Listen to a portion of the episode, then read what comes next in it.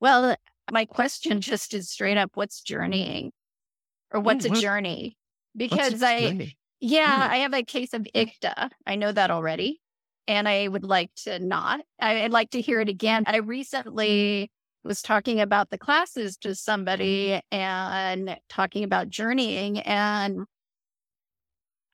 I assumed everybody knew. And it's funny because I haven't known what it was for that long myself, truly. But I I forget. I mean, it, it's like I, you know, when one of her questions is like, "Why would I need to know how to do that?" And I thought that was even. I'm like, that's where I got stumped in a case of Ikta. I I have my assumptions. If you wouldn't mind, what is a journey? That is a that's a good question. A journey is a ceremony that we do and and pretty frequently actually, a lot of different kinds of journeys. And before I get into that, one little comment about the ikta. That's obviously just letters. I know that already. And it's it's something to easily fall into and people usually do and sometimes new students that think oh i've heard that already. I'm, going to go get myself a cup of coffee. But uh we we think we know. We might know on one level uh, kind of a a superficial level at first but with these old teachings these are really really ancient teachings they they are about such things and taught in such a way that it's in layers like an onion it's in layer after layer after layer and one level after another and you'll hear the same words or the same story again and all of a sudden it it means something brand new to you something that you never thought of before. It's the same you're getting the same words again you're getting the same information but when you think you know it already you block everything else out. You block new information out. And so we we warn against the ikta and and now a journey. This is a journeys are so fun this is one of, one of the funnest parts of the teachings here. And and we started early on because it's a very big way to learn spiritual work. When we journey we take a piece of our our spirit our song out of our body. And we go we travel with our mind intact and travel to usually it's a specific place in the ceremonies because it's all pre-designed. It's that's uh, traditional in in the ways that they do a particular thing or learn something. They do a journey they go to a particular place. Like one of the first journeys that that a person would be taking on on this road is to what we call the crystal cave. And it's a real place. It's a real place in southern-ish brazil out in the middle of nowhere. And if you look at a map of brazil there's the grasslands and then there's these um they look like cracks in the earth. When you're flying over them you know you take your body out your your spirit out of your body and you're traveling you're flying. You fly to those places and you feel and see the whole journey. Everything. The wind on your face and the cold in the air if it, or if it's raining or whatever's happening you feel every minute of it. And you get to the spot and it's this this big cave and as you get to the opening it's it just a big uh, big long straightish cavern that opens up into a big room big cavernous room full of crystals i mean full of giant, giant crystals and and smaller ones, but it's it's astounding. The feeling inside the cave is just jaw dropping.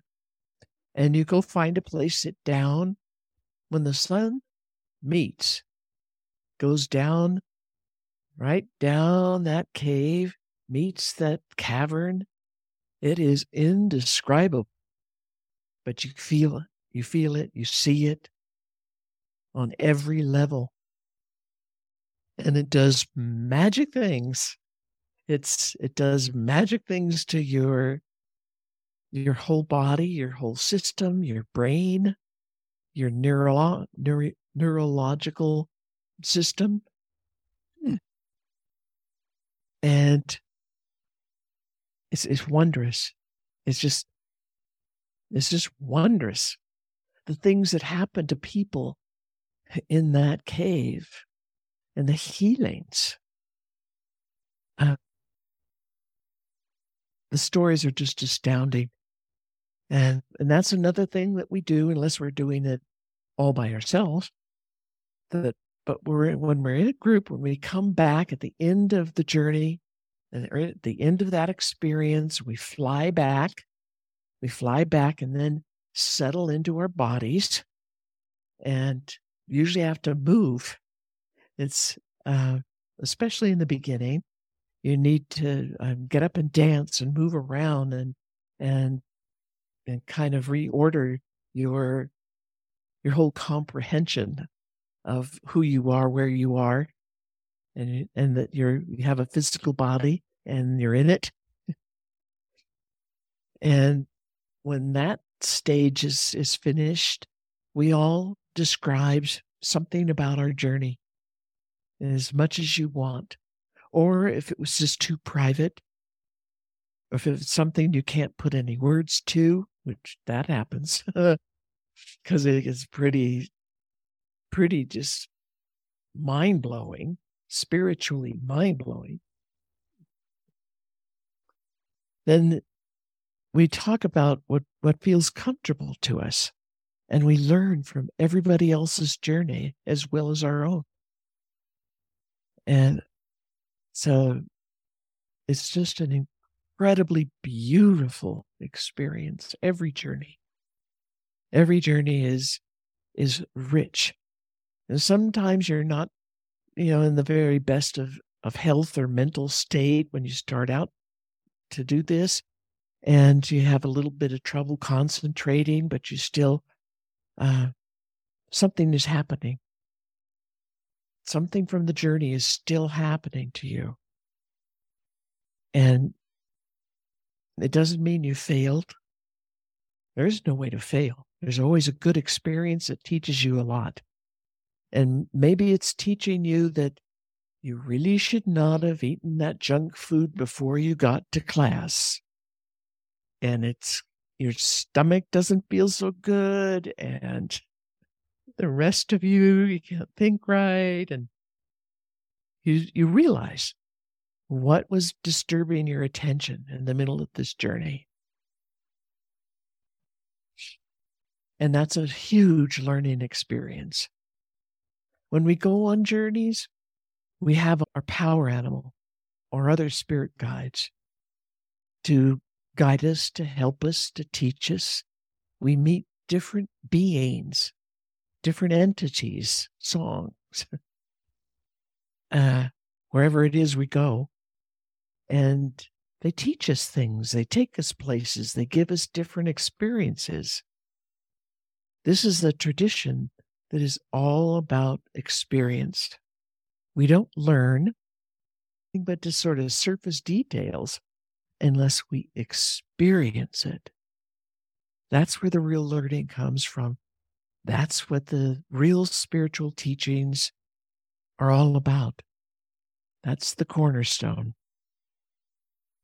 you have to feel. And when we've been living the muggle bubble life and doing all the correct cultural things, our our senses are dimmed down and and our mental capacity is dimmed down and our physical and And we're hindered. We're hindered.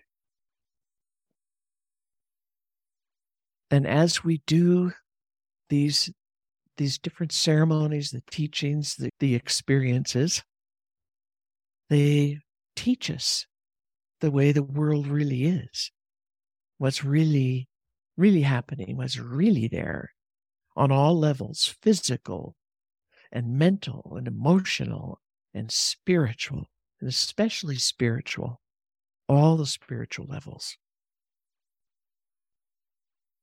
And we touch into it. The spirits give us what we need at the time, they give us how much we can handle.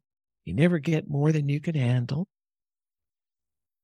And it's it's so beautiful and so fun and so enriching that uh, most of the people who who practice some kind of a shamanic type tradition and all these ancient teachings, the really really ancient ones, they did journeying. There was a major way of learning and experiencing. And as you do this, your senses start to wake up. Your physical senses, your spirit senses. We have a whole array of spirit senses that we know nothing about in our culture. And they're, they're right there. They're right there. And they start to wake up. All of it starts to wake up. Even the pre flood Egyptians said we had we have 360 spirit senses. Let that sink in for a minute. 360. We have five physical, but 360 senses, things that we could sense. And I heard one uh, living master, indigenous Egyptian guy who, who was born in a local tribe that practiced the old ways, kept them hidden. And he had figured out, you know, 20 some odd senses, spirit senses, and hadn't figured out the rest of them. And he was an old man already, he'd been working on it his whole life. So there's a lot of stuff out there. We're so much more than what the muggle bubble says you are. So much more. Journeying is a little bit different than a visualization. We have a lot of traditions that you could get into these days that, that do visualization exercises. And a visual, visualization exercise is where you yourself make up where you're going to go or what you're going to experience. And, eh, and you make up everything about it. Sometimes somebody else has already made it up and they want to lead you into their thought form of the journey and let you experience there. And the Hedekas do that too. That's my elders and the pre flood Egyptians. They did that too, but it was to teach a specific lesson. It's to teach you how to recognize what you made up or what somebody else made up. And then that is is held up against a real journey. And you can you can feel it for yourself. A real journey is is a real journey and you meet real live beings there real real places sometimes we do journeys to things uh, places that are not in our physical world but they're in another dimension that happens too there's some of that too and that's pretty exciting as well so i hope that answers that question? It it not only answers that question, but for everybody else who is going to experience it on the call, I, I wrote down the second question I was going to ask, and she already answered that one. there. I was going to ask it, how do you know it, you're not making it up? And you mm-hmm. just answered it right there. So thank well, you.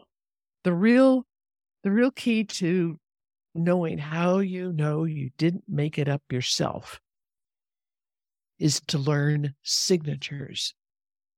This is another one of those words that we use that that has its own little twist in the tradition. And a signature is the stuff that you're radiating out that talk about you, your song, your life, your thoughts, and you're radiating that out. And it it's different. It feels different for everything, everybody, because what the ancients say is that we are an individual and unique piece of creator. No two alike in the whole universe through all time. No two alike. You are an individual and unique piece of creator. And because of that, you feel different than any, anybody, everybody, everything else. The ancients say that everything's alive. Everything, everything.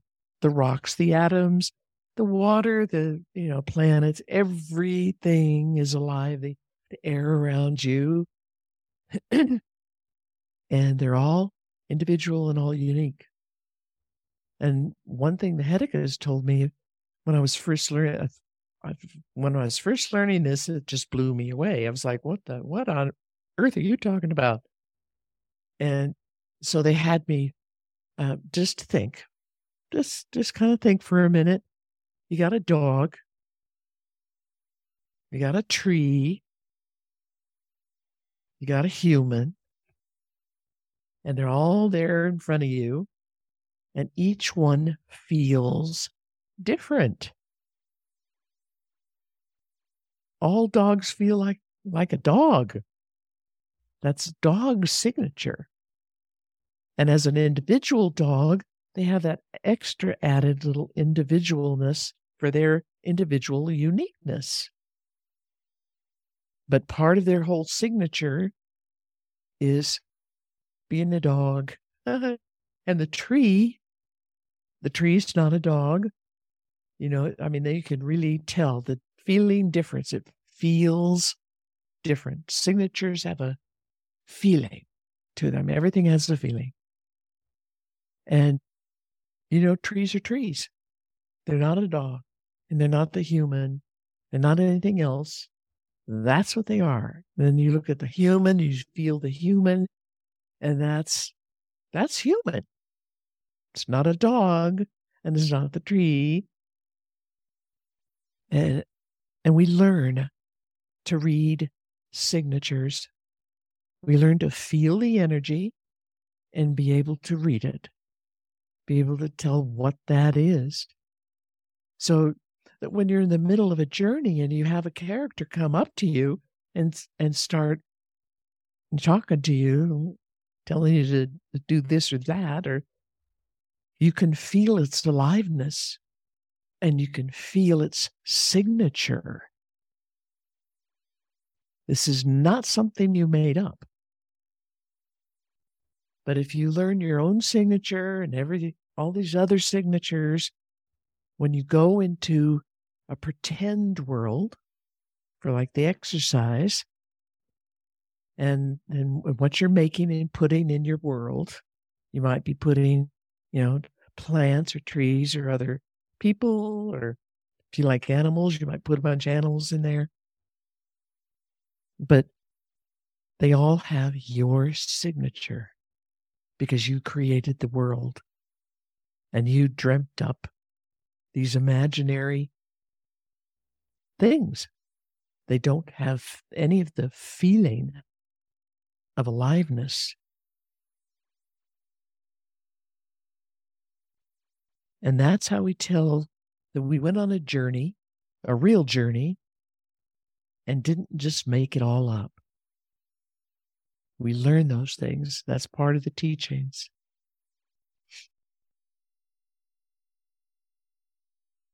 So I think that that That's should cover awesome. that. Thanks, Kay.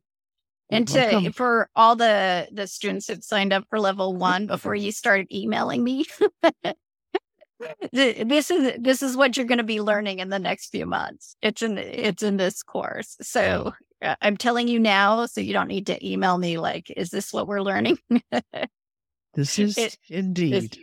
This is what This you're. is- Yeah. Sorry, Kay, didn't mean to interrupt, but this Oh, is what's okay. coming up in the next few weeks for you. You don't have to wait till next year. This is coming up.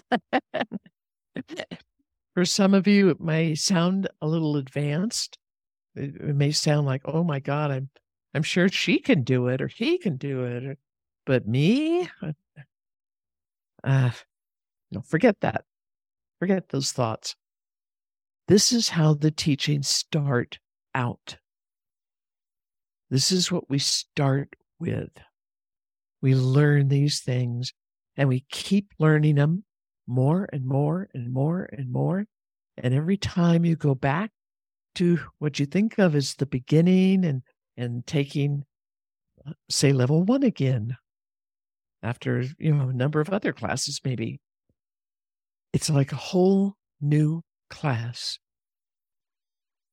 You have understanding and depth and feeling and, and deeper experiences and learning much, much more than the first time. It doesn't mean there's any kind of less than the first time you went through it. You learned what you needed to learn at that level at the beginning.